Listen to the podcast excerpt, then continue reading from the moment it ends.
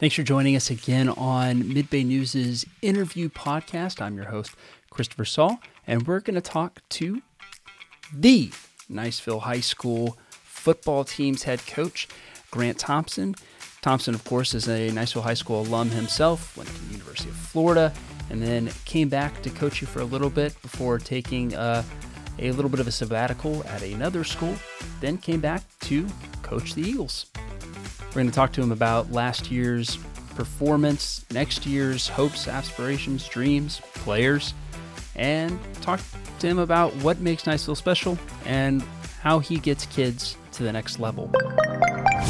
Hey, everybody, and welcome to another episode of the Interview, Midbay News' weekly podcast. This week, I'm here with Coach Grant Thompson, and Coach Thompson just finished up another successful campaign as the head football coach over at Niceville High School, so I thought we'd have him on, talk about the season a little bit that just took place, and then looking forward into the future, what he's looking forward to in 2024. So, Coach, first things first, we always ask people to kind of tell us a little bit about themselves, so the floor is yours. Appreciate it. Yeah. So I'm a Niceville guy, Niceville grad. I went to the University of Florida and got lucky enough to come back here.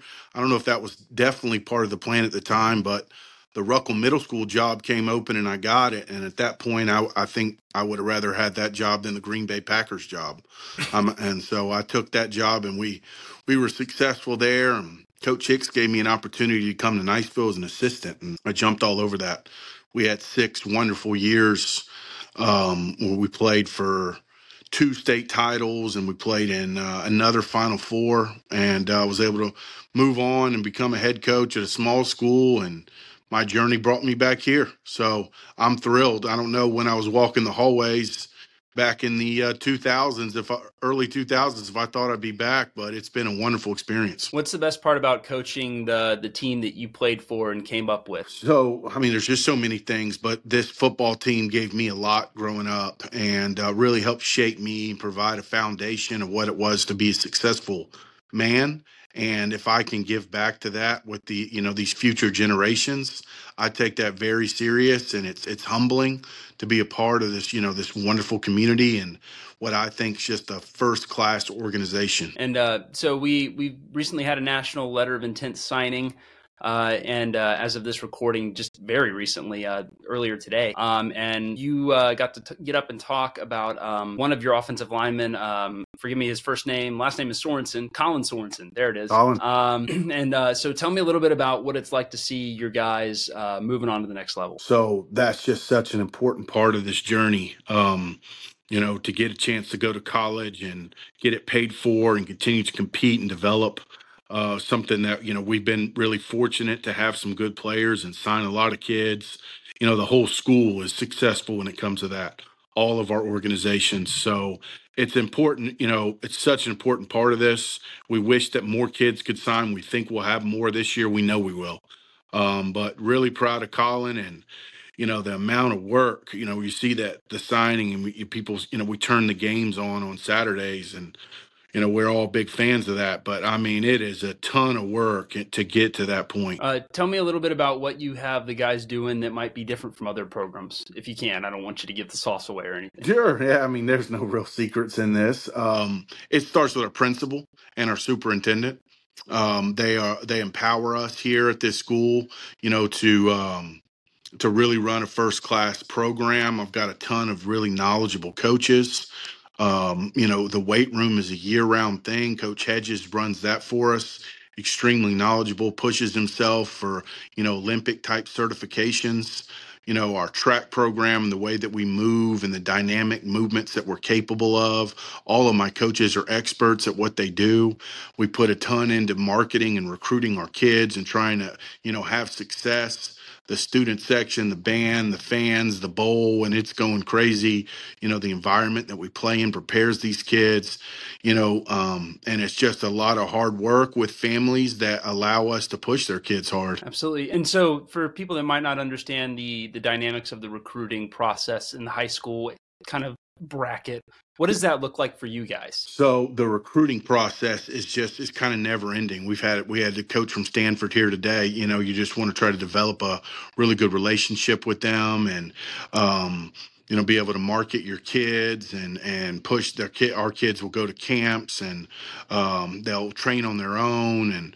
But, you know, the big thing is we want their bodies to be developed and be as big as their frames can allow, and, you know, have really good highlight tape that, you know, allows, you know, success on the field, which is ultimately what's going to get them recruited. And so looking back at this past season, 10-2, I believe, losses against Bartram Trail, of course, in the playoff, and then one against Tallahassee Lincoln. What did you learn from those losses this year that you're going to take on into the next season? Well, you know, we don't like losing around here. We don't lose much around here.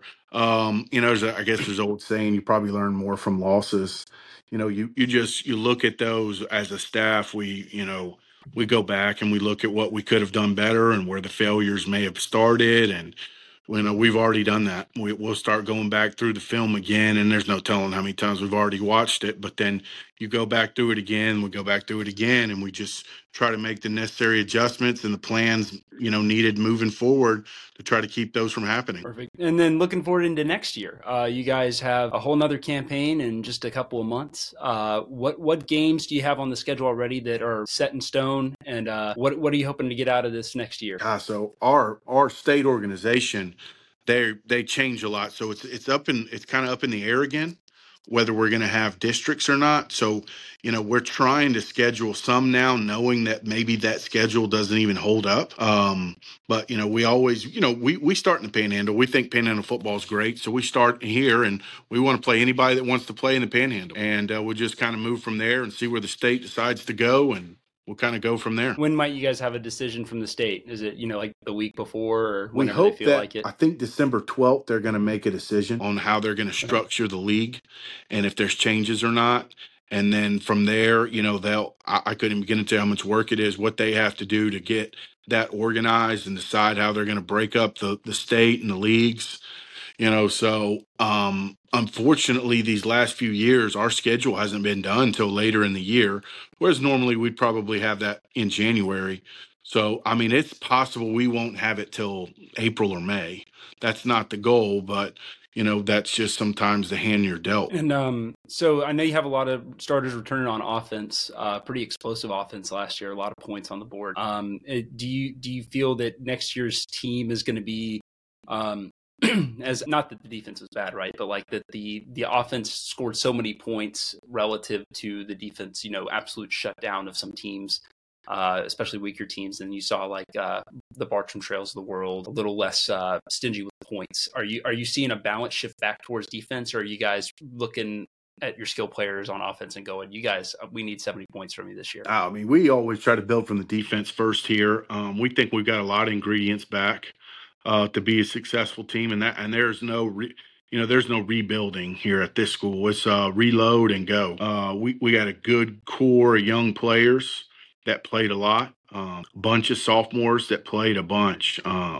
Alante Reese, Ryan Martrapo, Nunu Kreider. I'm sure I'm going to leave some out. Dalton Paris. I mean, we've got a bunch of sophomores that played a bunch. So we, you know, they'll be juniors, and our juniors will be seniors. So we've got a bunch coming back. You know, we're happy about that. And, you know, our goal was to be a lead on both sides of the ball. Absolutely. And then I guess the last serious football question I'll ask you is the top four for college football. Oh, my. Do you agree with the decision, or do you think nobody wins if you say anything, or how did it all pan out for you watching last week? You know, for me, I'm fortunate enough to have guys I've coached that are in those programs, right? And a special one to me is Azaria Thomas. He was an unbelievably good player for us, super successful. You know, his team went undefeated. You know, you'd like to think that you handle it on the field. And so at the end of the day, I'm an Azaria Thomas fan over the universities. But I will say this, I'm glad I didn't have to make the decision, because it was a lose either way. Yeah. Somebody was going to be mad. An entire state was going to be mad at you no matter what. So just all depends. Well, hey, brother, I really appreciate your time and coming on the podcast, telling us a little bit more about football, especially as the season closes down. And we'll talk to you again soon. All right. Thank you. Thank you. See you. All right. So it's over. I just wanted to